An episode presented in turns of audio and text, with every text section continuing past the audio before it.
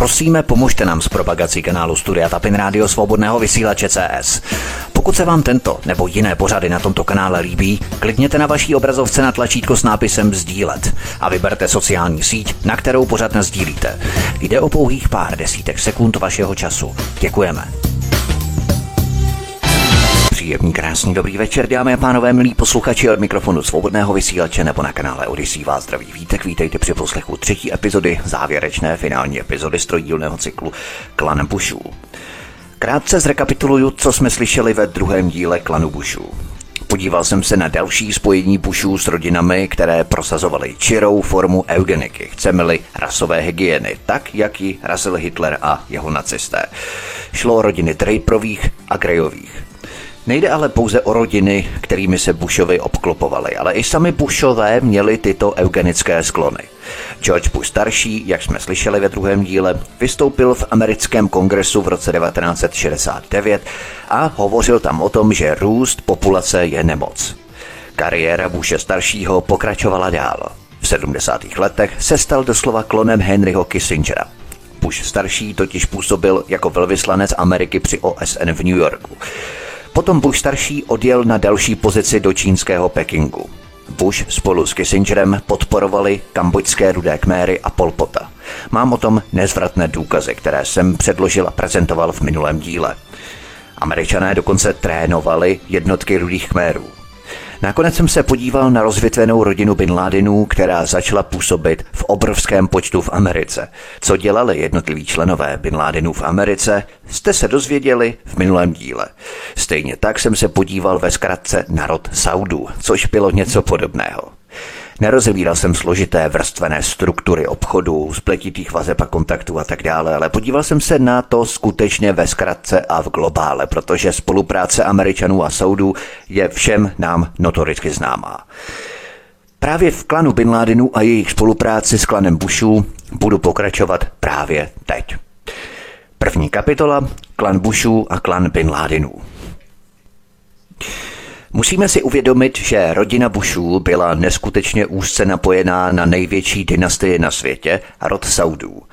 Rodina Bushů a její blízcí spolupracovníci zahrnovala dva americké prezidenty, bývalého ministra zahraničí Jamesa Bakera, který byl vlivnou osobností ve čtyřech prezidentských administrativách, klíčové postavy ropného a obraného průmyslu, Carlyle Group, republikánské strany a mnoho, mnoho dalších. Saudská královská rodina fakticky představovala vládu Saudské Arábie, nejmocnější země arabského světa. Měli stovky miliard dolarů a největší zásoby ropy na světě. Tento vztah byl bezprecedentní. Nikdy předtím neměl americký prezident, natož dva prezidenti ze stejné rodiny, tak úzké osobní a finanční vazby na vládnoucí rodinu jiné zahraniční mocnosti – to vůbec ale vůbec nikomu nevadilo. Tyto dvě dynastie, rodina Bushů a rod Saudů, mají za sebou dlouhou historii. Bushové a Saudové nebyli jen obchodními partnery, ale také osobními přáteli. Společně prováděli složité tajné operace a účastnili se válek – Sdíleli tajemství, která zahrnovala nepředstavitelné osobní bohatství, velkolepou vojenskou sílu, nejbohatší energetické zdroje na světě a nejodpornější zločiny, jaké si lze představit. V 70. letech byl Salim bin Laden spolu s Georgem Bushem mladším zakladatelem ropné společnosti Arbusto Energy v Bushově rodném státě Texas. Sálim byl tehdy teprve 27-letý nejstarší ze 54 dětí Mohameda Avada bin Ládina, inženýra, který v Saudské Arábii vybudoval mnoha miliardové stavební impérium. Otec Mohamed Avad bin Laden založil v roce 1931 skromnou generální dodavatelskou firmu Saudi Bin Laden Group – která se nejprve proslavila stavbou silnic, včetně úžasné dálnice s prudkými zatáčkami mezi Jidou a letoviskem Taif. Ambiciozní otec Bin Laden se prosadil tím, že předkládal nabídky na výstavbu paláců, včetně paláců pro členy královské rodiny, pod cenou. Jeho nejprozíravější inovací bylo vybudování rampy do palácové ložnice stárnoucího a částečně ochrnutého krále Abdula Azíze. Král z něj následně udělal oblíbeného dodavatele královské rodiny pro paláce a velké vládní infrastrukturní projekty. Díky tomuto rostoucímu přátelství získal Bin Laden v roce 1951 zakázku na stavbu jedné z prvních hlavních silnic v království, která vedla z Džidy do Medíny. Nakonec se stal známým jako králův hlavní dodavatel. Sám Salim Bin Laden, jeho syn, měl blízko k saudskému králi Fahdovi a byl dobrým přítelem americké vlády. Když patriarcha rodiny Mohamed bin Laden v roce 1968 zahynul při letecké nehodě, zanechal po sobě průmyslové a finanční impérium a potomstvo 54 synů a dcer, které vzešlo z manželství s několika ženami. Zprávy o přesném počtu dětí splozených Mohamedem bin Ladenem se liší, ale obecně se soudí, že jich bylo nejméně 54. Různé prameny navíc uvádějí, že Usáma bin Laden byl jeho sedmnáctým synem, zatímco jiné tvrdí, že byl posledním z 25 synů. V roce 1972, tedy čtyři roky po otcově smrti, převzal majetek Sálim bin Laden, nejstarší syn, jako otcův nástupce, s pomocí několika bratrů. V polovině 70. let začaly Bin Ladenové pravidelně přijíždět do Houstonu. Sálim přijel jako první. Nakupoval letadla a stavební stroje pro rodinnou firmu. Koupil domy v Marble Falls, u jezera Travis v Hill Country ve středním Texasu a poblíž Orlanda na Floridě. V San Antonio založil společnost Bin Laden Aviation, která se zabývala leteckými službami a sloužila především jako prostředek pro zprávu jeho malé flotily letadel. Sálem Bin Laden létal pro zábavu s Learjety, ultralighty a dalšími letadly po středním Texasu, ale nejen tam. Sálim třeba létal s přítelkyněmi nad Nilem v Egyptě, aby si prohlédli pyramidy. Sálim miloval hudbu, noční život a bavil hosty na večeřích hrou na kytaru a zpěvem písně Deep in the Heart of Texas. Tuto píseň si potom zahrajeme, je to takové trošku bizarní, kdy Arab ze Saudské Arábie hrál tuto, tuto autentickou, rizí kovbojskou texaskou písničku a potom si ji samozřejmě za chvilku zahrajeme. Salem Bin Laden získal vzdělání na internátní škole Millfield v anglickém Somersetu a oženil se s angličankou z vyšší třídy Caroline Kerryovou. Naproti tomu Usáma Bin Laden však vedl spíše izolovaný a asketický život. Jako jediné z Bin Ladenových dětí se vzdělával na Blízkém východě. Měl mnohem méně kontaktů se západem než jeho sourozenci a snad jako jediný necestoval do Ameriky. V roce 1971 odjel Usáma s dalšími 22 členy rodiny do švédského Falunu, kde rodina obchodovala se společností Volvo. Takové výlety na západ ovšem byly pro Usámu vzácné. V té době byl George Bush mladý kluk, který právě dokončil Yaleovu univerzitu, mladý podnikatel, který se snažil získat vrtný fond. Bush mladší se vrátil do Houstonu, aby v roce 1968 vstoupil do Texaské národní letecké gardy. V roce 1972 byl Bush mladší suspendován z letectva za nesplnění roční lékařské prohlídky. S chodou okolností to byl rok, kdy se součástí vojenských lékařských prohlídek stalo testování na drogy. Političtí oponenti později Bushe obvinili, že se prohlídce vyhýbal proto, aby unikl odhalení užívání kokainu. Bush mladší se potom přestěhoval do Midlandu v Texasu, kde začínal jeho otec. V červnu 1977 založil George Bush mladší v texaském Midlandu společnost Arbusto Energy, která se zabývala těžbou ropy. Díky pomoci svého strýce Jonathana Bushe, finančníka z Wall Streetu a své babičky Doroty Bushové, dal tehdy 31-letý George Bush mladší dohromady partnerství v hodnotě 4,7 milionů dolarů, které se skládalo převážně z příbuzných a vlivných rodinných přátel. Když se Arbusto rozběhla, měla finanční potíže. To Bushe donutilo hledat nové investory, kteří by ho zachránili.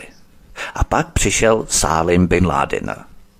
Salim bin Laden, jeden ze dvou nejbližších přátel saudského krále Fahda, do Bushova prvního podnikatelského záměru investoval značné prostředky. Arbusto se později, když se Bushův otec stal viceprezidentem, přejmenovala na společnost Bush Exploration. Vrtala ale jeden suchý vrt za druhým a tím se nořila do stále větších finančních problémů. Když společnost v září 1984 téměř zkrachovala, byla ve snaze udržet se nad vodou sloučená se společností Spectrum 7 Energy. Jonathan Bush, strýc George Bushe, schánil peníze pro Arbusto od politických příznivců Reaganovy a Bushovy administrativy. Navzdory špatným výsledkům majitelé Spectrum 7 Energy jmenovali Bushe prezidentem společnosti a navíc mu dali 13,6% akcí mateřské společnosti. Těžké časy pokračovaly a tak se společnost Spectrum 7 Energy v roce 1986 spojila se společností Harken Energy – Mimochodem, taková trošku zajímavá perlička. Tuto Harken Energy částečně vlastnila jednak Harvardova univerzita a jednak mezinárodní investor George Soros. V roce 1990 získala společnost Harken od bahrajnské vlády zakázku na těžbu ropy na moři. Ačkoliv Harken Energy nikdy předtím nevrtala žádný vrt v zámoří ani nikde ve vodě – Znalé zdroje z ropné společnosti se domnívali, že bahrajnská ropná koncese byla skutečně okatou laskavostí americkému prezidentovi. Tvrdí také, že za rozhodnutím stála Saudská Arábie, domov rodiny Bin Ládinových. Když stát v Perském zálivu oznámil, že se vybral malou společnost Harken pro průzkum ložiska plynu a ropy v moři, vzbudilo to pozornost ropného průmyslu. Bahrajnští představitelé uvedli, že neměli tušení, že syn prezidenta Bushe je spojený se společností Harken, což zdroje sropného průmyslu zesměšňují dodnes. Dohodu s Bahrajnem částečně zprostředkoval arkansaský investiční bankéř David Edwards, jeden z nejbližších přátel Billa Clintona. Bahrajnský ropný projekt skončil dvěma suchými vrty a společnost Harken Energy od projektu upustila – Dva měsíce před válkou v Perském zálivu tu budu probírat v další kapitole, konkrétně 20. června 1990, prodal Bush mladší dvě třetiny svých akcí společnosti Harken. Na tom vydělal téměř půl milionu dolarů. George Bush mladší tím porušil zákon, protože transakce byla prodejem akcí na základě interních informací. O osm dní později Skončila společnost Harken Energy ve druhém čtvrtletí se ztrátou 23 milionů dolarů a akcie šly ke dnu, ztratili 75% své původní hodnoty a rok zakončili na hodnotě něco málo přes 1 dolar za akci. Jak jsem zmínil, rodina Bin Ladenů měla obrovskou stavební společnost, jednu z největších na Blízkém východě. Byla to společnost Bin Laden Brothers Construction, později Bin Laden Group – Skupina Bin Laden Group měla více než 40 tisíc zaměstnanců a byla zastoupená ve velkých městech Saudské Arábie a v arabských metropolích Bejrutu, Káhyře, Amánu a Dubaji. Tato společnost Bin Laden Group měla účty v americké bance Citigroup a investovala u Goldman Sachs a Merrill Lynch. Postupem času Bin Ladenové obchodovali s takovými ikonami západní kultury, jako jsou Disney, Hard Rock Café, Snapple a Porsche. Tato společnost Bin Ladenů pomáhala za několik let stavět americká letiště během operace Pouštní bouře. To je legrace. Bin Ladenové, které Bush mladší jako imbecil honil jako největší teroristy, pomáhali stavět americká letiště v operaci Pouštní bouře. Společnost Bin Ladenů stavila dálnice, bytové jednotky, továrny, hangáry i vojenské základny, ze kterých některé jsou součástí americko-saudské dohody Pouštní štít. Tedy Bin Ladenové stavili nejen americká letiště v operaci Pouštní bouře, ale také i americké základny v operaci Pouštní štít. A pak je honili jako největší teroristy na planetě. to prostě nevymyslíš. Příběh Bushovy účasti na Bin Ladenovi a skandálu známé banky zločinců Bank of Credit and Commerce International zahrnuje stopy, které se větvily, křížily nebo se dostaly do nečekaných slepých uliček. Salim Bin Laden se dostal do nečekané slepé uličky v Texasu 11 let po investici do Arbusta. Ultralehké letadlo, kterým letěl, narazilo v roce 1988 do elektrického vedení poblíž San Antonia. Ráno 29. května 1988, téměř i hned po startu, letadlo Bin Ládina narazilo a zamotalo se do elektrického vedení ve výšce 50 metrů a potom se zřítilo k zemi. Toho dne Bin Laden vzlétl jihovýchodním směrem proti větru. Překvapil přihlížející tím, že se otočil na západ, aby se vyhnul elektrickému vedení vzdálenému čtvrt kilometru. Nikdo nemohl přijít na to, proč se snažil přeletět elektrické vedení. Řekl 77-letý Gary Orbeck, pilot ve výslužbě, který také pracoval pro Sálima Bin Ládina. Byl to velmi zkušený pilot, byl to dobrý pilot. Jenom nechápeme, proč se rozhodl letět doprava místo doleva, vzpomínal majitel letišní plochy a bývalý mariňák Earl Mayfield, který krvácejícího Bin Ládina držel v náručí. Sálem Bin Laden měl více než 15 tisíc hodin letových zkušeností. V policejní zprávě se uvádí, že šlo o nešťastnou náhodu. Závěr si můžeme učinit sami. Tato nevyjasněná smrt Sálima, nejstaršího bratra Usáme Bin Ládina, v roce 1988 náhle ukončila dlouhý vztah mezi prezidentem Bushem a hlavou rodinného majetku Bin Ládinů. Američané po mnoho dekád podporovali islámský terorismus, včetně Al-Kaidy, která je výtvorem CIA. Je klíčovým nástrojem americké zahraniční politiky. Hovořil jsem o tom v pořadu, jak američané stvořili islámské organizace.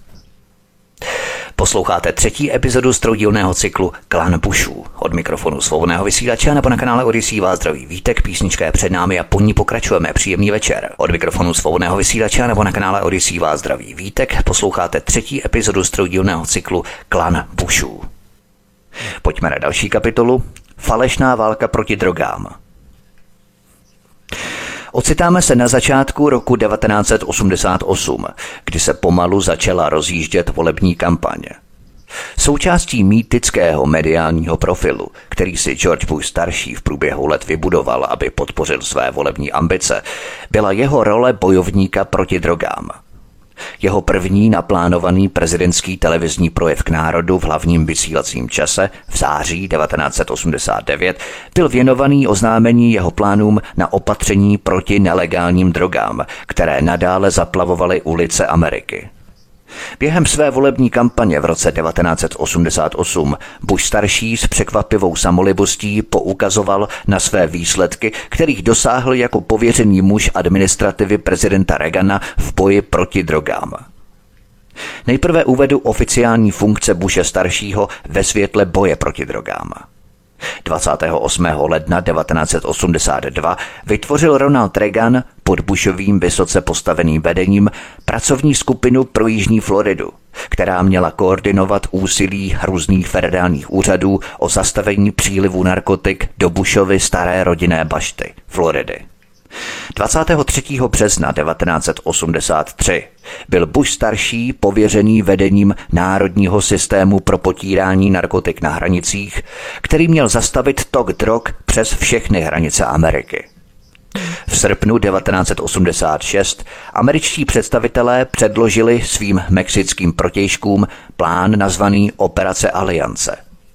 Byla to nová iniciativa na ochranu hranic – George Bush starší byl jmenovaný šéfem operace Aliance, která zahrnovala 20 federálních agentur, 500 dalších federálních policistů a rozpočet 266 milionů dolarů. Válka proti drogám pro Bushe staršího byla ovšem krutým podvodem – cynickým cvičením v demagogické sebepropagaci, které mělo z velké části maskovat aktivity jeho samotného a jeho sítí, které ve skutečnosti podporovaly obchody s drogami.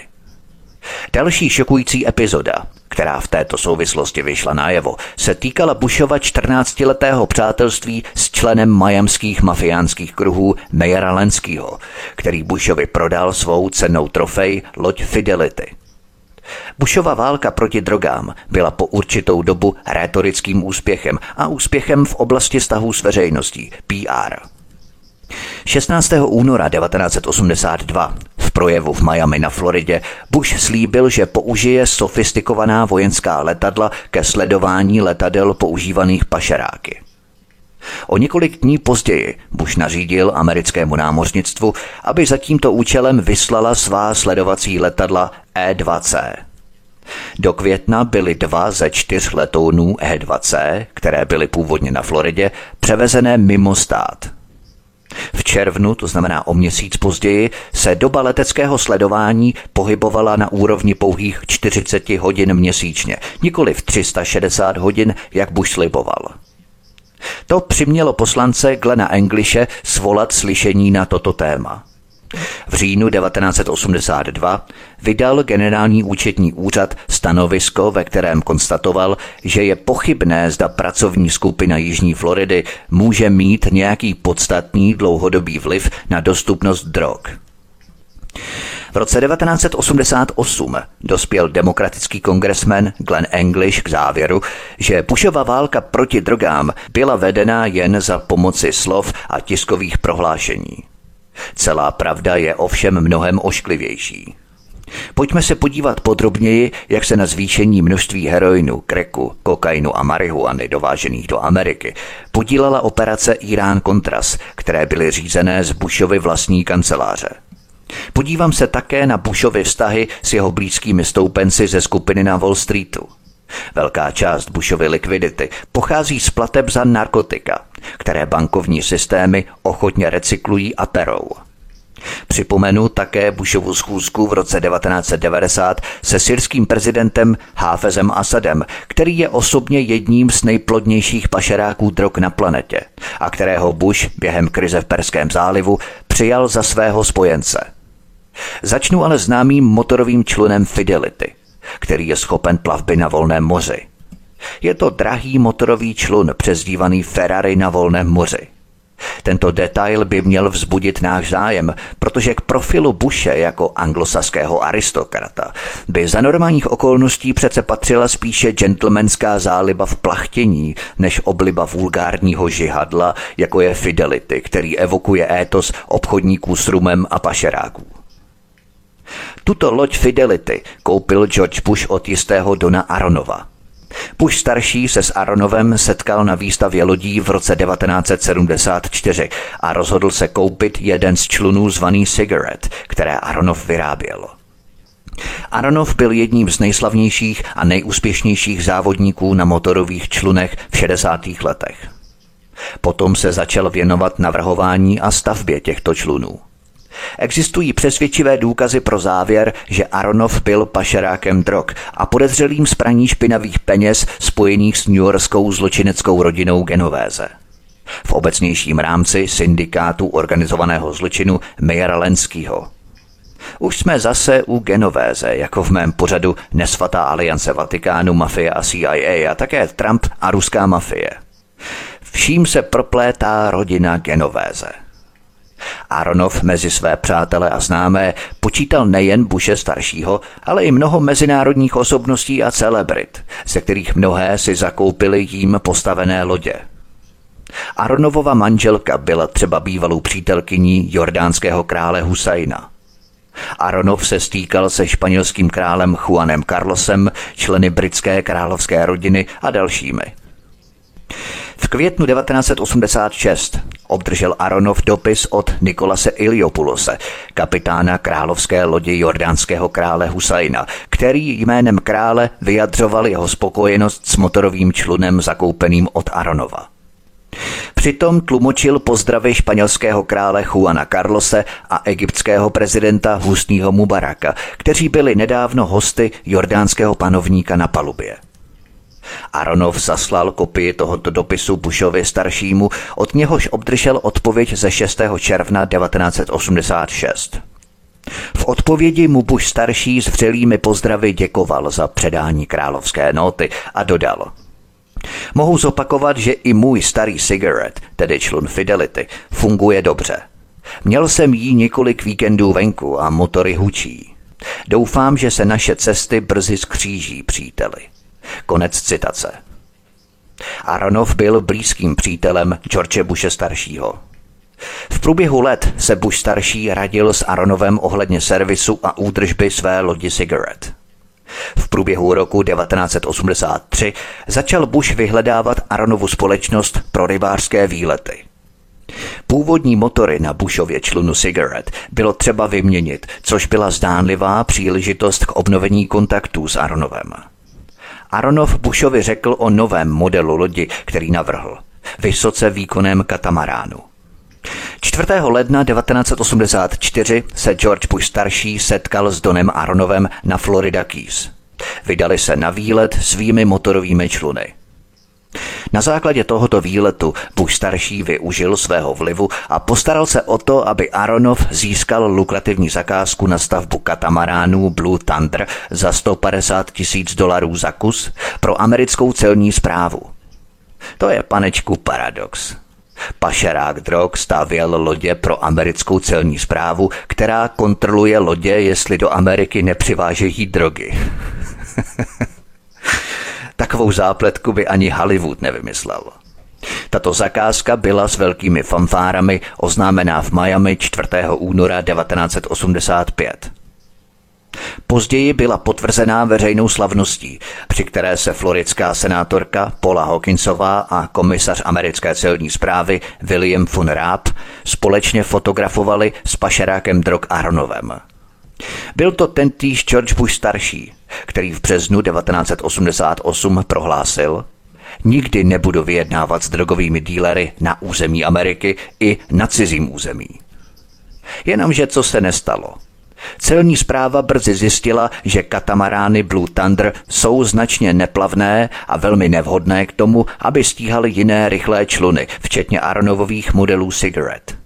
Blue Thunder byl poměrně pomalou třídou, která byla schopná dosáhnout maximální rychlosti pouhých 80 km za hodinu, a to i přes přítomnost dvou lodních motorů o výkonu 440 koní. Konstrukce trupů katamaránů postrádala jakékoliv hydrodynamické vývody a čluny byly příliš těžké na to, aby dosáhly dostatečného vztlaku. Záďové pohony byly pro silné motory příliš slabé. Většina Blue Thunderů trávila více času opravami než pro následováním pašeráků drog v pobřežních vodách Floridy.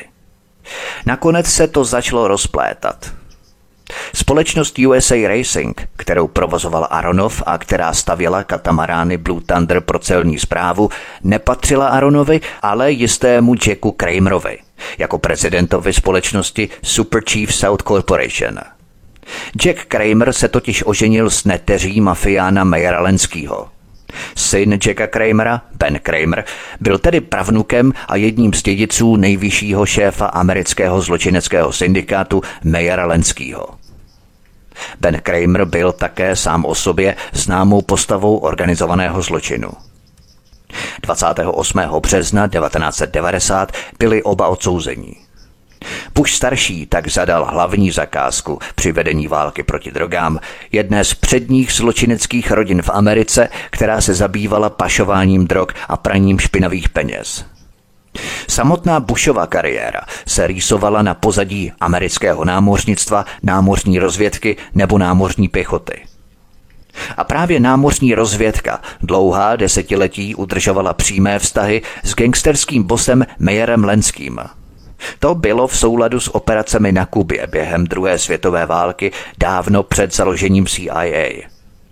Mayer Lenský se na Floridu oficiálně přestěhoval v roce 1953. Po Kastrově nástupu uzavřela CIA smlouvu se skupinou mafiánského bose Mejera Lenskýho, aby zorganizovala a vycvičila vražedná komanda, která měla být použitá proti kubánské vládě. Mezi zaměstnané patřili John Rosselli, Santos Traficante a Sam Giancana. Například Felix Rodriguez vstoupil do CIA a počátkem 60. let byl vyslaný na majamskou pobočku CIA. Ted Shackley, kterému pomáhali mafiáni Meyer Lenský a Santos Traficante, vycvičil Rodrigueze a další Kubánce v umění vražd a sabotáží. Rodriguez a jeho spolupracovníci, kteří prošli výcvikem u CIA, se zúčastnili mnoha teroristických útoků proti Castrově Kubě. A George Bush starší byl blízkým přítelem tohoto Felixe Rodrigueze. Ale Bush starší se přátelil s Donem Aronovem, který patřil do party mafiána Mejralenského. Také se přátelil se syrským pašerákem drog Hafizem Asadem a znal také Hašemiho Rafsanjányho. Když studujeme hluboké vazby amerického Deep State, tak zjistíme, že jsou patra amerického establishmentu provázaná a propojená s předními americkými mafiány. A proto výsledek této spolupráce muže staršího s jedním ze členů syndikátu Mejralenského by nás neměl překvapit. Sám Don Aronov byl zavražděný mafiánskými profesionálními zabijáky 3. února 1987. Během posledních dnů svého života Aronov uskutečnil řadu osobních telefonátů s Bushem starším. Aronov si byl tehdy vědomý toho, že jeho život byl v ohrožení a proto zanechal své ženě seznam instrukcí, co má dělat, kdyby se mu něco stalo. První bod na seznamu zněl Zavolej George Bushovi. Lilian Aronová skutečně Bushovi zavolala. Bush se Aronovova pohřbu nezúčastnil, ale o měsíc později poslal Aronovovu synovi Gavinovi dopis, ve kterém zesnulého Dona Aronova označil za hrdinu. Tommy Teagle, bývalý trestanec, se kterým jeden novinář vedl rozhovor, uvedl, že se obával, že ho George Bush starší nechá zabít, protože informace, které měl k dispozici, by Jeba Bushe usvědčily spašování kokainu. Tommy Teagle vyprávěl, že Aronov a Jeb Bush byli partnery v obchodu s kokainem a že svým kolumbijským dodavatelům dlužili 2,5 milionu dolarů. Na stejném místě je citovaný doktor Robert Magun, Arnův přítel, který slyšel podobnou zprávu. Tommy Teagle však svou verzi rychle změnil. Nakonec se ukázalo, že Aronovova vražda mohla být likvidací škod osob zapojených do operace Irán Contras, ve které bylo zavražděno postupně asi 20 lidí. Posloucháte třetí epizodu z cyklu Klan Bushů. Od mikrofonu svobodného vysílače nebo na kanále Odisí vás zdraví vítek, písnička je před námi a po ní pokračujeme. Příjemný večer. Od mikrofonu svobodného vysílače nebo na kanále Odisí vás zdraví vítek. Posloucháte třetí epizodu z cyklu Klan Bushů. Pojďme na další kapitolu Válka v Perském zálivu. Ocitáme se na konci Bushova osmiletého působení v úřadu viceprezidenta Ronalda Reagana – v letech 1989 až 90 bylo napětí značně umocněné nejen panamským dobrodružstvím a válkou v Perském zálivu, ale také krizí angloamerických finančních zájmů. Ve hře bylo také Bushovo znovu zvolení. V důsledku této přemíry napětí se Bushova osobnost dostala do procesu rozpadu. Naříkavé přízvuky slabocha, tak důvěrně známé pozorovatelům Bushe z minulých let, byly nyní stále častěji nahrazované syčením frenetických výbuchů v steku. Bushova osobnost jako prezidenta se lišila od jeho dřívějších osobností jako viceprezidenta před osmi lety. George Bush starší, který se objevil koncem roku 1990, byl mnohem méně zdrženlivý než muž, který živořil v Reaganově stínu. Bush starší stále častěji ztrácel sebekontrolu a spíše se vyznačoval řadou nutkavých kvazi psychotických epizod předváděných v záři televizních světel. Obvykle se jednalo o zuřivé výbuchy slovních urážek a výhrůžek, které Bush pronášel v souvislosti s mezinárodními krizemi. Nejprve proti Noriegovi a později proti iráckému prezidentovi Sadámu Husajnovi – Někdo by mohl tvrdit, že veřejné záchvaty vzteku, které se v letech 1989 až 90 stávaly stále častějšími, byly vypočítaná a napsaná představení, kalibrovaná a inscenovaná podle metod války mysli s jasným cílem zastrašit zahraniční protivníky a v neposlední řadě i samotné americké obyvatelstvo.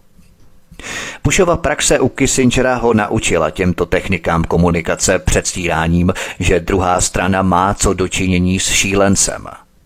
Ve skutečnosti byla komunikace chladným předem prokalkulovaným divadlem. U Buše staršího ale jeho šílenství daleko přesahovalo hranici předem prokalkulované vypočítavosti, skvěle sehrané před televizními kamerami. Tento rys Bushova charakteru si můžeme ukázat na kauze Brokolice počátkem dubna 1990. Tehdy totiž pronesl svůj slavný výrok na téma Brokolice. Problém se vynořil, když Bílý dům nařídil, že od nynějška se na příkaz samotného prezidenta Bushovi už brokolice podávat nebude. Bushův infantilní výpad proti brokolici se odehrál v souvislosti se státní večeří v Bílém domě, která se konala na počest náštěvy polského premiéra Tadeuše Mazavěckého. Ačkoliv byl Bush prokulicí posedlý, pokusil se svou novou posedlost dát do souvislosti se společenským kontextem, který ale vyzněl ještě trapněji. Stejně jako se Polsko zbouřilo proti totalitě, já se bouřím proti brokolici a odmítám ustoupit. Nemám rád brokolici, nemám jí rád od doby, kdy jsem byl malý kluk a matka mě nutila jí jíst. A já jsem prezidentem Spojených států a brokolici prostě už jíst nebudu. Konec citace. V Kalifornii, kde je brokolice jako tržní plodina velkým biznesem, byli pěstitelé natolik vyburcovaní, že do Bílého domu poslali 10 tun brokolice, což odpovídalo asi 80 tisícům porcí. Bush starší ale byl stále neoblomný. Barbara, jeho manželka, brokolici miluje. Snažila se mě přimět, abych ji jedl, sama jí pořád jí, takže může jít ven a potkat karavanu. Konec citace. Tyto výroky přesvědčivě ukazovaly na cholerický infantilní záchvat, který prezident Bush starší prožíval. Právě tato část histrionské Bushovy osobnosti hrála významnou roli pro uskutečnění války v Perském zálivu. Bush starší se setkal s Michailem Gorbačovem v březnu 1985. Gorbačovovi ho vřele doporučila Margaret Thatcherová, se kterou se Gorbačov seznámil v předchozím roce. Thatcherová usoudila, že Gorbačov je muž, se kterým může obchodovat. Bush starší přijel do Moskvy s pozváním od Regana na jednání o samitu. Bush starší Gorbačovovi vyjádřil komolenou a okatou podporu. Jestli někdy nastala doba, kdy můžeme pokročit s pokrokem za posledních několik let, pak bych řekl, že je proto vhodná doba, vykoktal Bush. Následovaly samity na Islandu v roce 1986, ve Washingtonu v roce 1987 a pak Reaganova labutí píseň v Moskvě v létě 1988, která byla cenným pomocníkem při Bushově vlastní předvolební agitaci. Pro angloamerický finanční kartel ovšem vyvstala nebezpečí pro jejich globální dominanci. To si ještě před válkou v Perském zálivu musíme vysvětlit. Angloameričané tehdy stáli před otázkou, jak znovu obnovit rovnováhu sil po rozpadu Sovětského svazu. Hrozba nového sjednoceného Německa byla velká. Evropa by mohla posilovat. Sjednocení Německa, tedy pádu berlínské zdi, se ovšem nebylo možné vyhnout. Právě spojení Německa sebou neslo nebezpečí evropského spojení od Atlantiku až po Ural. Opět obnovení spolupráce Evropy s Ruskem, které se angloamerické finanční kartely chystaly plenit, rabovat a drancovat. Bylo potřeba vnést neklid do Evropy. Ten poskytlo rozdmíchání války v Jugoslávii.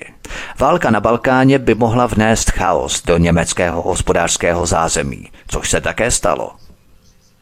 Masová vlna řízené migrace od roku 2015 byla podle mě dalším mistrovským trikem Američanů, jak Evropu vehnat do občanských nepokojů a zpomalit tak náš ekonomický a hospodářský růst. Evropa tak nemůže být jednotná a konkurovat angloamerické globální hegemonii. Proto došlo k Brexitu, aby se angličané mohli znovu spojit s Američany na staré ose nylonu, tedy ose New York, Londýn. Proto se po migrační krizi rozjela fanatická nenávist proti Rusku, zejména proti ruské ropě a plynu. Spolupráce Evropy s Ruskem by znamenala pro Američany růst evropského konkurenta. Musíme na všechny tyto kroky pohlížet jako na snahu o likvidaci evropské konkurence vůči globální dominanci angloamerických finančních kartelů. Jak dosáhnout globální dominance? Rozbít soupeře, vmanévrovat ho do občanských nepokojů, aby měl starosti sám se sebou, aby se potácel v krizi. Nejprve válka v Jugoslávii, kterou spustili američané a která vehnala Evropu do první krize. To jsem řešil v mém pětidílném cyklu Válka proti Jugoslávii. Potom migrační krize. kde byli vyčleněni teroristé dříve dovezení do Bosny a Hercegoviny. Tehdy se počítalo s tím, že afgánští mučahedíni s americkými pasy budou instalovaní v Evropě jako spící buňky pro pozdější teroristické útoky.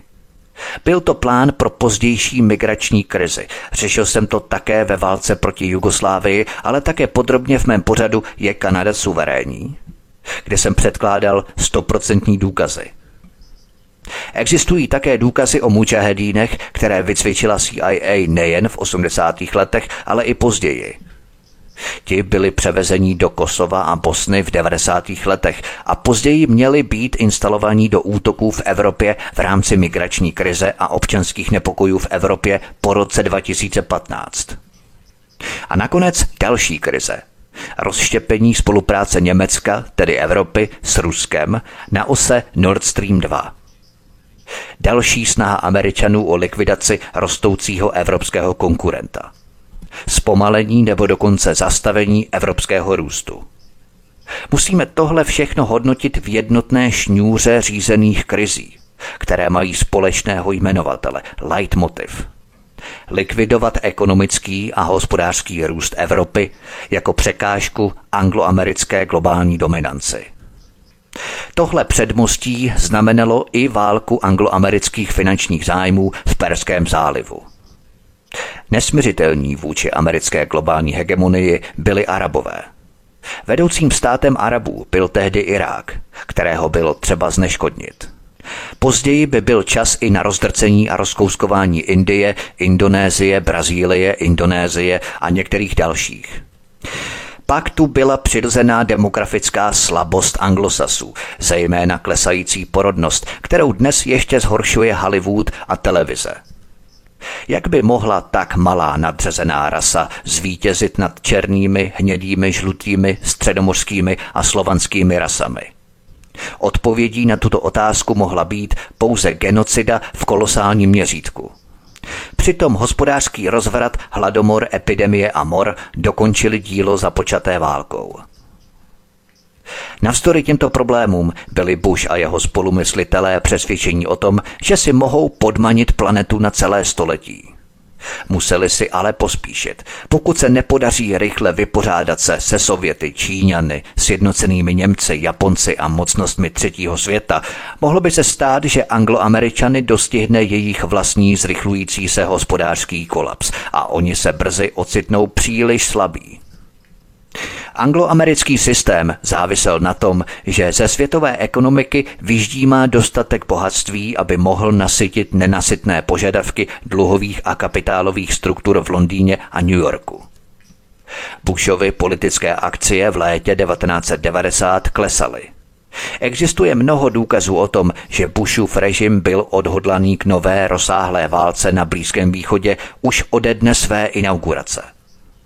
Následující analýza byla podaná na květnou neděli 19. března 1989 jedním z autorů této studie a byla publikovaná v Executive Intelligence Review. Připravuje Bushova administrativa vojenský útok na Irán, Líbii, Sýrii nebo jiné země Blízkého východu v rámci posunu vpřed? Jehož cílem je odříznout nebo zničit významnou část světových dodávek ropy a drasticky zvýšit dolarovou cenu ropy na světových trzích?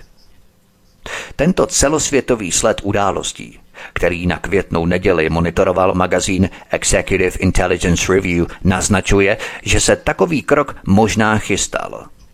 Proč by teď měla být Bushova administrativa kandidátem na útok na Libii a Irán, když byly v Perském zálivu pravděpodobné rozsáhlé válečné akce? Základní odpověď zní v rámci maniakálního záchvatu megalomanie amerického století, který měl odvést pozornost od fiaska prvních 60 dnů nového prezidenta v úřadu. Tato zpráva už na jaře roku 1989 rozpoznala plány přípravy na válku v Perském zálivu. Ještě půl roku před touto zprávou, v srpnu 1988, označili britští geopolitičtí strategové Irák za vedoucí arabský stát a hlavní hrozbu pro rovnováhu sil na Blízkém východě ovládanou Izraelem. V srpnu 1988 uvažovali vedoucí kruhy ve Velké Británii i v Izraeli o způsobech, jak zabránit Iráku v obnově poválečné ekonomiky. Zkoumali možnosti nové války s cílem zlikvidovat nepopiratelné ekonomické úspěchy strany Bás. Bush starší se těchto úvah účastnil už ve velmi rané fázi. 16. července 1990 ukázali satelitní snímky v Pentagonu, že irácká divize Hamurabí, elitní sbor republikánské gardy, se přesouvá na jih k hranicím Kuwaitu. Do 17. července měli analytici Pentagonu nové satelitní snímky, na kterých byla celá divize s 300 tanky a více než 10 tisíci muži na místě podél irácko-kuvajské hranice.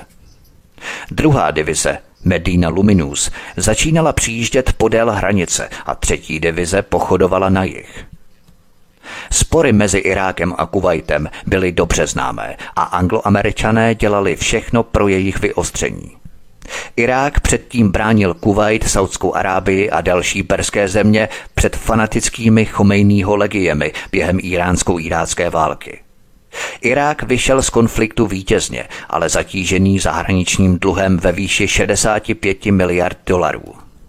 Irák požadovalo odpuštění dluhu od bohatých Arabů ze zálivu, kteří ale nehnuli prstem pro vlastní obranu a záchranu Iráku, který je chránil.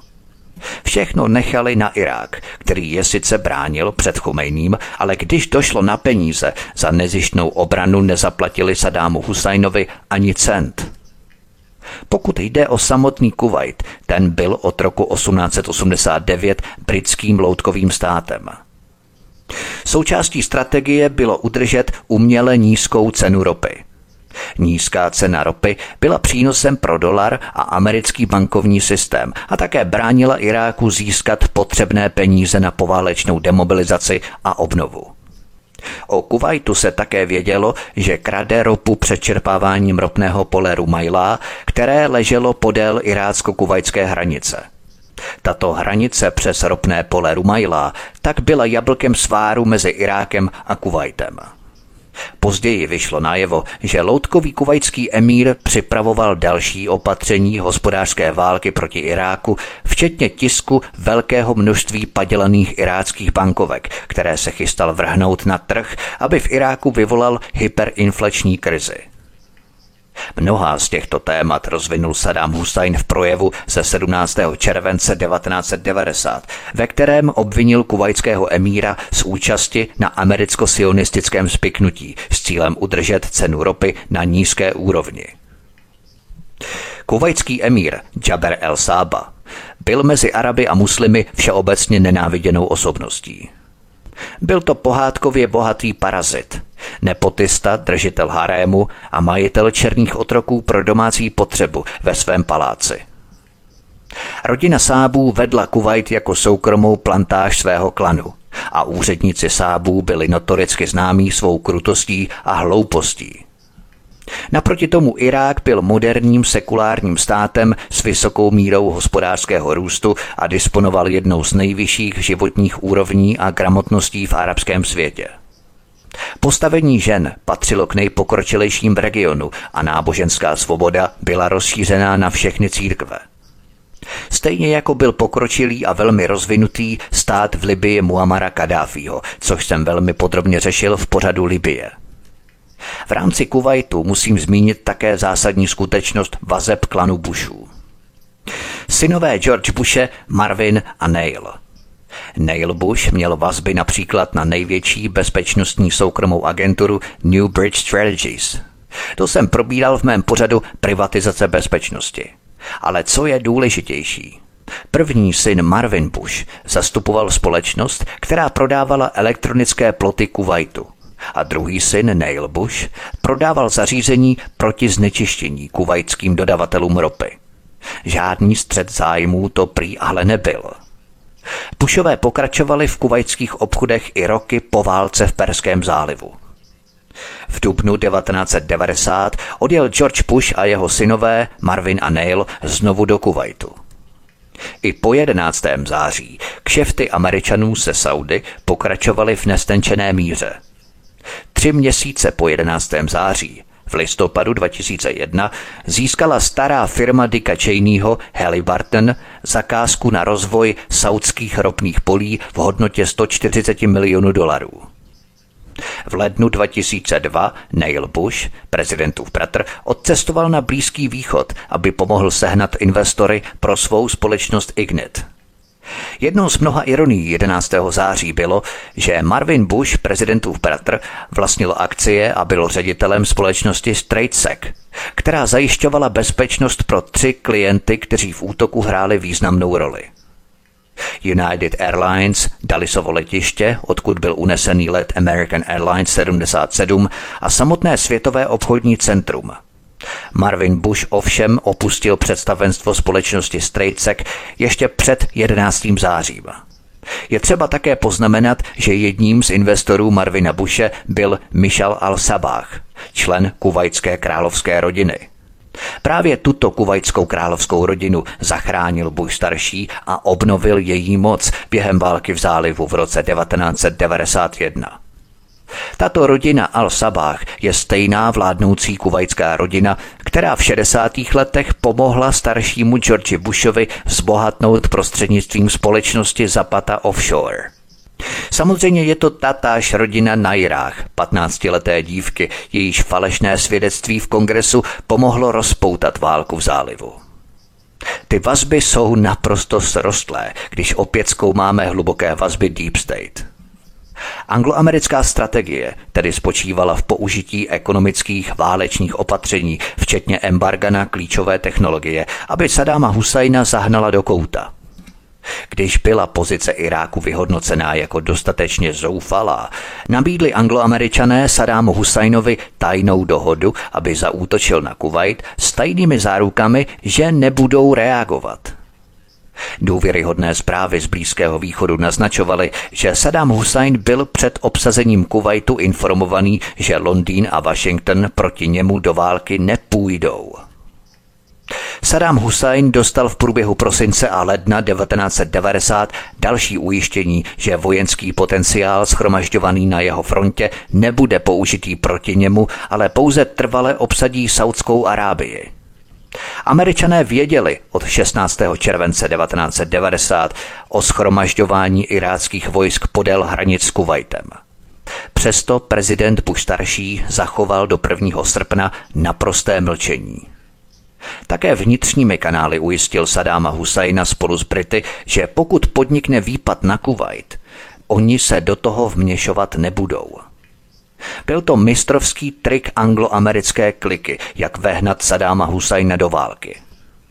Předem zrežírovali nízké ceny ropy, aby Irák nemohl získat peníze na obnovu po vyčerpání z desetileté irácko-iránské války. Věděli, že jedinou možností pro Irák bude napadnout sousední Kuwait. Dohoda nebyla možná. Sadáma Husajna ještě navíc ujistili, že v případě války oni zasahovat nebudou – Jde o mistrovské lsti a rafinované intriky angloamerické kliky, jak někoho vmanévrovat do války. Tyto strategie a metody byly vypracované Brity po mnoho století a spolu s americkou náturou je zdokonalili. 25.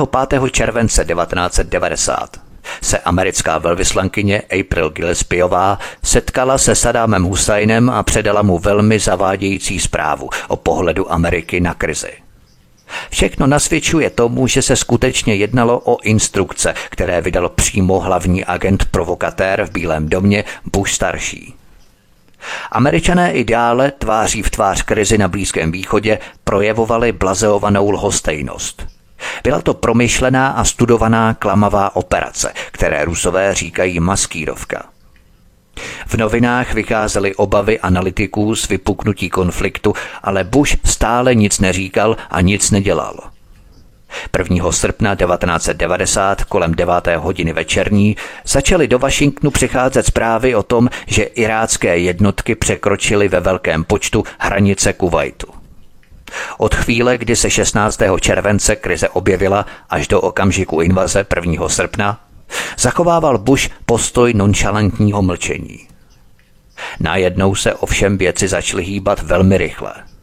Scowcroft a Bush vypracovali prohlášení, které bylo zveřejněné ve 2320. To důrazně odsoudilo iráckou invazi a požadovalo okamžité a bezpodmínečné stažení všech iráckých sil. Bush starší se 2. srpna setkal v Aspenu v Kolorádu s vysušenou mumií britského imperialismu. Pokud hádáte Margaret Thatcherovou, hádáte správně. Setkal se s ní ještě po druhé 6. srpna v Bílém domě. Po jeho apatii k této válce se najednou Bush starší stal zuřivým a maniakálním válečným štváčem. Po těchto schůzkách s Tečerovou došlo zřejmě k vymítí mozku Bushe staršího směrem k větší poddajnosti a sugestibilitě, pokud člo o imperiální plány Londýna. Je také možné, že železná lady byla vyzbrojena psychologickým profilem Bushe staršího z Tevistokova institutu. Každopádně tohle byla skutečná role George Bushe staršího v této válce. Právě tehdy Bush starší pronesl svůj slavný projev o New World Order, novém světovém řádu z 11. září 1990. Americký letecký útok na Irák se uskutečnil ve středu 16. ledna mezi 18. a 19. hodinou. Bomby začaly padat během první noci v Bagdádu po vypršení Bushova termínu. Během 24 hodin Irák odpověděl raketami Skat na Izrael a americké základny v Saudské Arábii. Den za dnem byly irácké vojenské a především civilní cíle vystavené k rupobytí bomb. Po válce se ukázalo, že americké bombardéry soustředili svou palbu na civilní infrastrukturu Iráku a vybírali si cíle bezprostředně vojensky nevýznamné.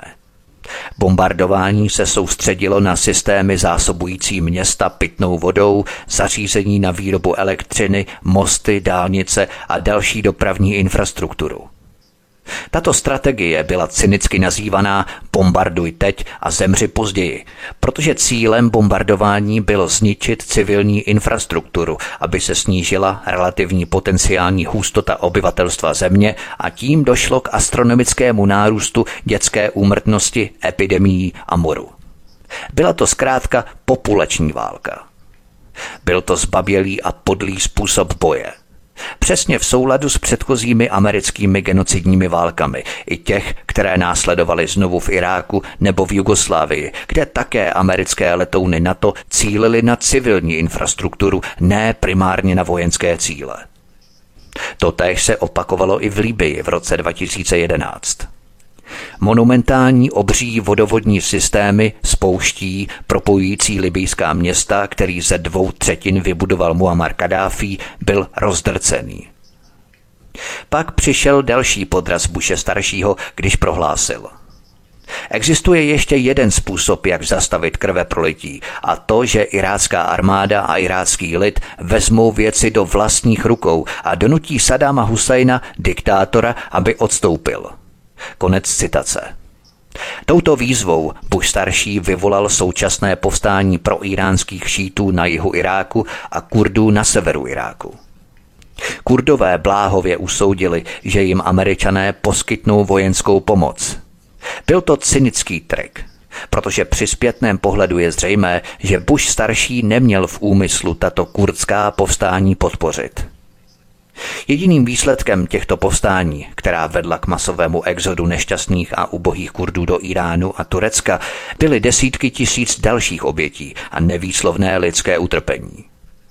Koaliční letectvo uskutečnilo proti Iráku přibližně 120 tisíc vzletů.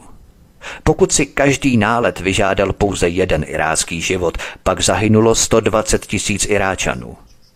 Ve skutečnosti museli celkové irácké ztráty na životech, to znamená mrtví, zranění a nezvěstní, plus ztráty na civilním obyvatelstvu způsobené hladomorem, nemocemi a morem, do konce roku 1991 činit 520 tisíc osob, půl milionu.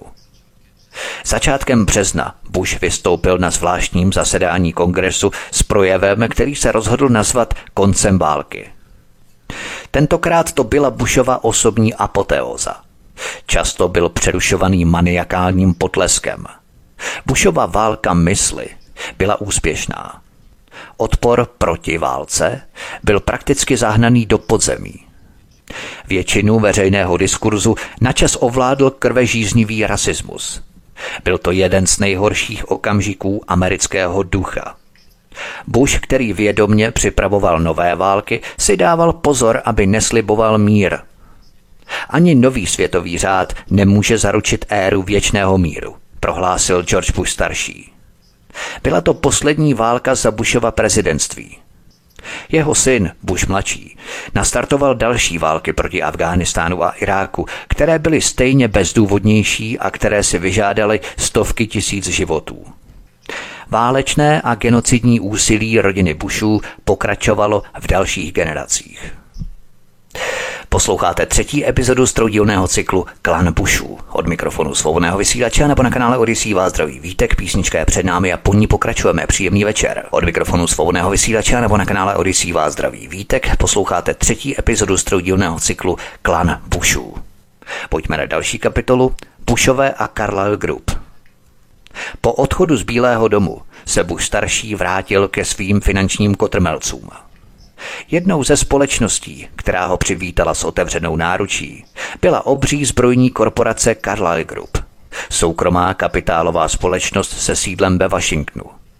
Carlyle Group byla založena v roce 1987. Jedním z otců zakladatelů byl David Rubinstein. David Rubinstein byl dříve poradcem pro domácí politiku v Bílém domě Jimmyho Cartera, který mu platil 48 tisíc dolarů ročně – Carlyle se během několika let po svém založení dostala z nuly na 16 miliard dolarů spravovaných aktiv. Mezi lidmi, kteří jsou s Carlyle Group spojení, jako partneři, poradci, konzultanti nebo ředitele, jsou nejmocnější lidé na světě. Bývalý prezident George Bush starší, bývalý ministr zahraničí James Baker, bývalý britský premiér John Major – bývalý ministr obrany Frank Carlucci a bývalý šéf úřadu pro řízení a rozpočet Richard Derman. Byly tu bývalé hlavy států Filipín, Jižní Koreje a Tajska, bývalí vládní úředníci, velvyslanci, šéfové vládních regulačních agentur, jako je Komise pro cené papíry a Federální komunikační komise, ředitelé burz a podobně. David Rubinstein se vedle Bushů setkával také s Michálem Gorbačovem nebo s jeho blízkým přítelem papežem Janem Pavlem II. Portfolio Carlyle Group v oblasti zbraní, technologií a bezpečnosti se odhadovalo na 25 miliard dolarů.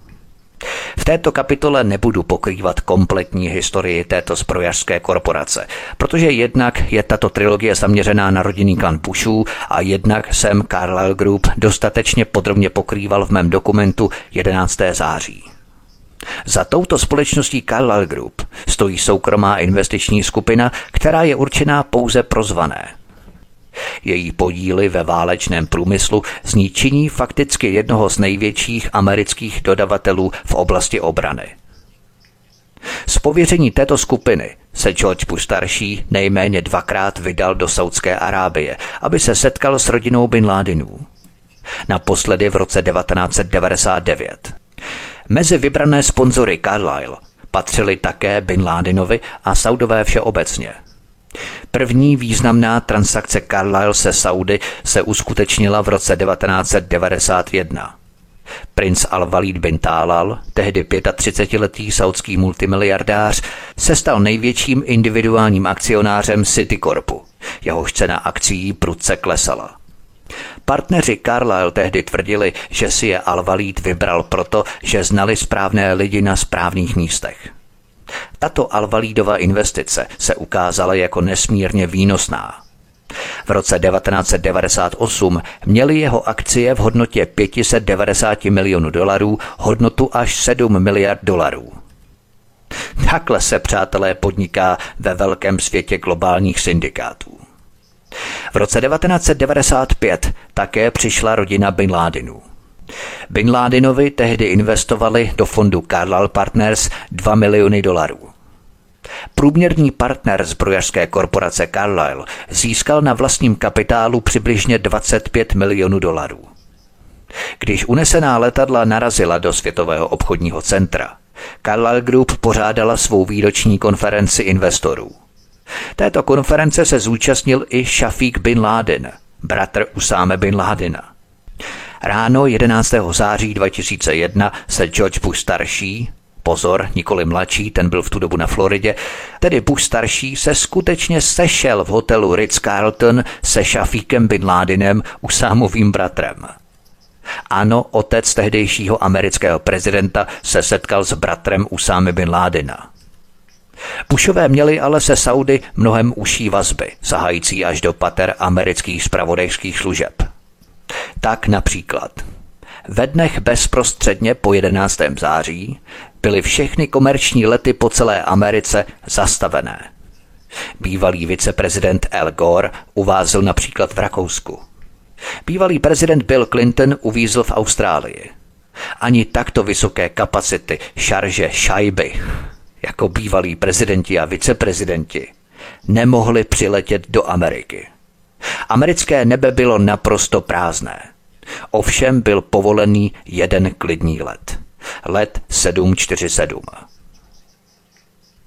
Saudský velvyslanec v Americe, princ Bandar, organizoval letecký transport více než 140 Saudů roztroušených po celé Americe.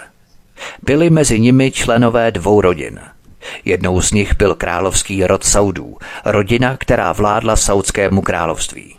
Druhou rodinou byli blízcí přátelé a spojenci Saudů rodina Bin Ládinových. V 10 hodin večer 12. září, asi 36 hodin po útoku, zavolal Bandárovi domů vysoce postavený představitel CIA, pravděpodobně ředitel CIA George Tenet, a sdělil mu špatné zprávy. 15 z 19 únosců byli Saudové. Pandár potom řekl, měl jsem pocit, jako by mi právě na hlavu spadla dvojčata. Tento jediný let nad Amerikou odletělo se členy Bin Ládinovy rodiny na palubě do Saudské Arábie. FBI se shoduje na tom, že jim bylo umožněno vystoupit bez jakéhokoliv výslechu. Jak a proč? To Bílý dům dodnes nezdělil své vlastní veřejnosti, včetně trpících rodin, které přišly o mnoho blízkých. V tu dobu se po celé Americe na různých místech schromažďovali členové rozvětvené rodiny Bin Ládinů, rodu Saudů a jejich spolupracovníci. Pro jejich přepravu bylo k dispozici nejméně sedm dalších letadel. Saudové měli k dispozici nejméně dvě další letadla, která měla Bin Ládiny repatriovat. Jedno z nich začalo vyzvedávat členy rodiny po celé zemi – Odstartovalo z Los Angeles v blíže neurčeném termínu a letělo nejprve do Orlanda na Floridě, kde nastoupil Khalil bin Laden, sourozenec Usáme bin Ládina. Z Orlanda letadlo pokračovalo na Dallisovo mezinárodní letiště u Washingtonu. 19. září pokračovalo na Loganovo letiště v Bostonu, kde po cestě vyzvedlo členy Bin Ladenovy rodiny – v úterý 18. září na Loganově letišti speciálně upravený Boeing 727 s asi 30 sedadly první třídy, který si Bin Ládinové vypůjčili, odvezl ze země z Bostonu asi pět cestujících ve směs členů Bin Ládinovy rodiny. Později to bylo ještě zajímavější. 19. září, brzy odpoledne, přišel do Loganova operačního střediska pro mimořádné události telefonát, že soukromé čartrové letadlo se chystalo vyzvednout členy Bin Ládinovy rodiny. 19. září na bostonském Loganově mezinárodním letišti Přistálo letadlo, které startovalo v Los Angeles a letělo do Orlanda na Floridě a Washingtonu, další Boeing 727. Jak je možné, že Saudové mohli létat, i když celá Amerika, včetně agentů FBI, měla zaracha? Byla to obrovská akce Američanů koordinovaná se Saudy. Akce, která byla organizovaná na nejvyšších patrech globální mocenské kliky obou států. Těch náhod bylo samozřejmě mnohem více. Tak například George Bush mladší jmenoval předsedou komise pro vyšetřování 11. září jistého Tomase Kína. Thomas Keen měl obchodní styky s Khalidem bin Mahfúzem, švagrem Usáme bin Ládina. Myslí si někdo, že je to také jen náhoda, samé náhody jedna vedle druhé. Pojďme na poslední závěrečnou kapitolu prezidentské mafie. Jak jsem uvedl, rodinný klan Bushů je produktem jedné z největších soukromých bank na světě, banky Harriman. Musíme ale spojovat tyto rodinné klany amerických prezidentů do jednoho souvislého celku. Bushové vykonali pro globální mocenskou kliku mnoho genocidní špíny a válek, za které byli odměněni. Rodina George Bushe zakoupila 300 tisíc akrů půdy na největším jeho americkém a také světovém vodním zdroji, který se nachází pod Argentinou, Brazílií, Paraguají a Uruguají. Během mise do Paraguaje pro UNICEF, dětský fond OSN, Jenna Bushová, dcera George Bushe mladšího, v roce 2006 zakoupila 100 tisíc akrů zřejmě za účasti amerického ministerstva zahraničí a místní americké ambasády a vyjednávala přímo s loutkovým prezidentem. Důvod, proč to nabývá na důležitosti, je ten, že mnozí varují, že budoucí bitvy se nebudou vést o ropu, ale o vodu. Rodinný klan Trumpů je zase produktem nadnárodních syndikátů spojených s ruskou mafií. Rodinný klan Clintonů je zase výslednicí spolupráce na ose Wall Street a CIA jako cené aktivum pro pašování drog z Latinské Ameriky na západní část Spojených států. Pamatujeme si Clintonova vražedná mašinerie, moje trilogie a letiště Mína v Arkansasu? Clinton také vykonal pro globální mocenskou kliku genocidní špínu, když zavelel k útoku proti bývalé Jugoslávii. Podařilo se rozbít Evropu. Za odměnu se také Clintonovi dostali k uchvácení a drancování. V mém pořadu Haiti Somálsko západu jsem hovořil o tom, jak před pár lety byly na Haiti objevené obrovské zásoby zlata v hodnotě asi 20 miliard dolarů. Společnost bratra Hillary Clintonové, Tonyho Rodema, VCS Mining, podle deníku Daily Mail získala velmi lukrativní zakázku na těžbu zlata na Haiti. Stejné je to s rodinným klanem Bidenů a synem Hunterem Bidenem. Korupci ukrajinské barizmy notoricky známe. Jeho senilní otec, trpící Alzheimerovou chorobou, byl odměněný prezidentským postem v Bílém domě – pokud se tyto stvůry osvědčí a pro globální mocenskou kliku vykonají zvlášť odpornou genocidní válku nebo jinou špínu, budou odměnění přístupem k nějakým velkým ložiskům přírodních surovinových zdrojů. Pušové vodní zdroje v Jižní Americe. Clintonové zase třeba zlato na Haiti. Je to stejné jako s politickými pěšáky, třeba v České poslanecké sněmovně nebo senátu. Pokud jsou správně ohební, skorumpovaní a poddajní, pracují pro své lobbysty a ne pro občany. Svou lojalitu dají dostatečně najevo, budou odměnění nějakou neviditelnou, ale za to stejně dobře placenou státní trafikou nebo trafikou v Bruselu. Jde o základní systémovou, alebo možná do systému vrostlou korupci od základu, která se protkává systémem od zdola až po nejvyšší patra globálního mocenského řízení. Vidina peněz, zlatého telete, měšce, žene tyto stvůry ku předu. Stejně jako byly Bushové využití v Americe. Nejprve obchodování Preskota Bushe s nacisty – Potom Bush starší, který podporoval Polpota rudé kméry v Kambodže, držel basu s drogovými pašeráky a nakonec rozpoutal válku v Perském zálivu. A potom nakonec George Bush mladší, který zase obchodoval s rodinou Bin Ládinu od roku 1978 v rámci jeho Arbusto Energy a který jako prezident rozpoutal války proti Afghánistánu a Iráku. Cynické obchody s nepřítelem, genocidy, války. To jsou hlavní devizy a artikly rodinného klanu Bushů i dalších prezidentů. Všechno na ochranu angloamerického bankovního finančního kartelu, který stojí v zákulisí a všechno platí.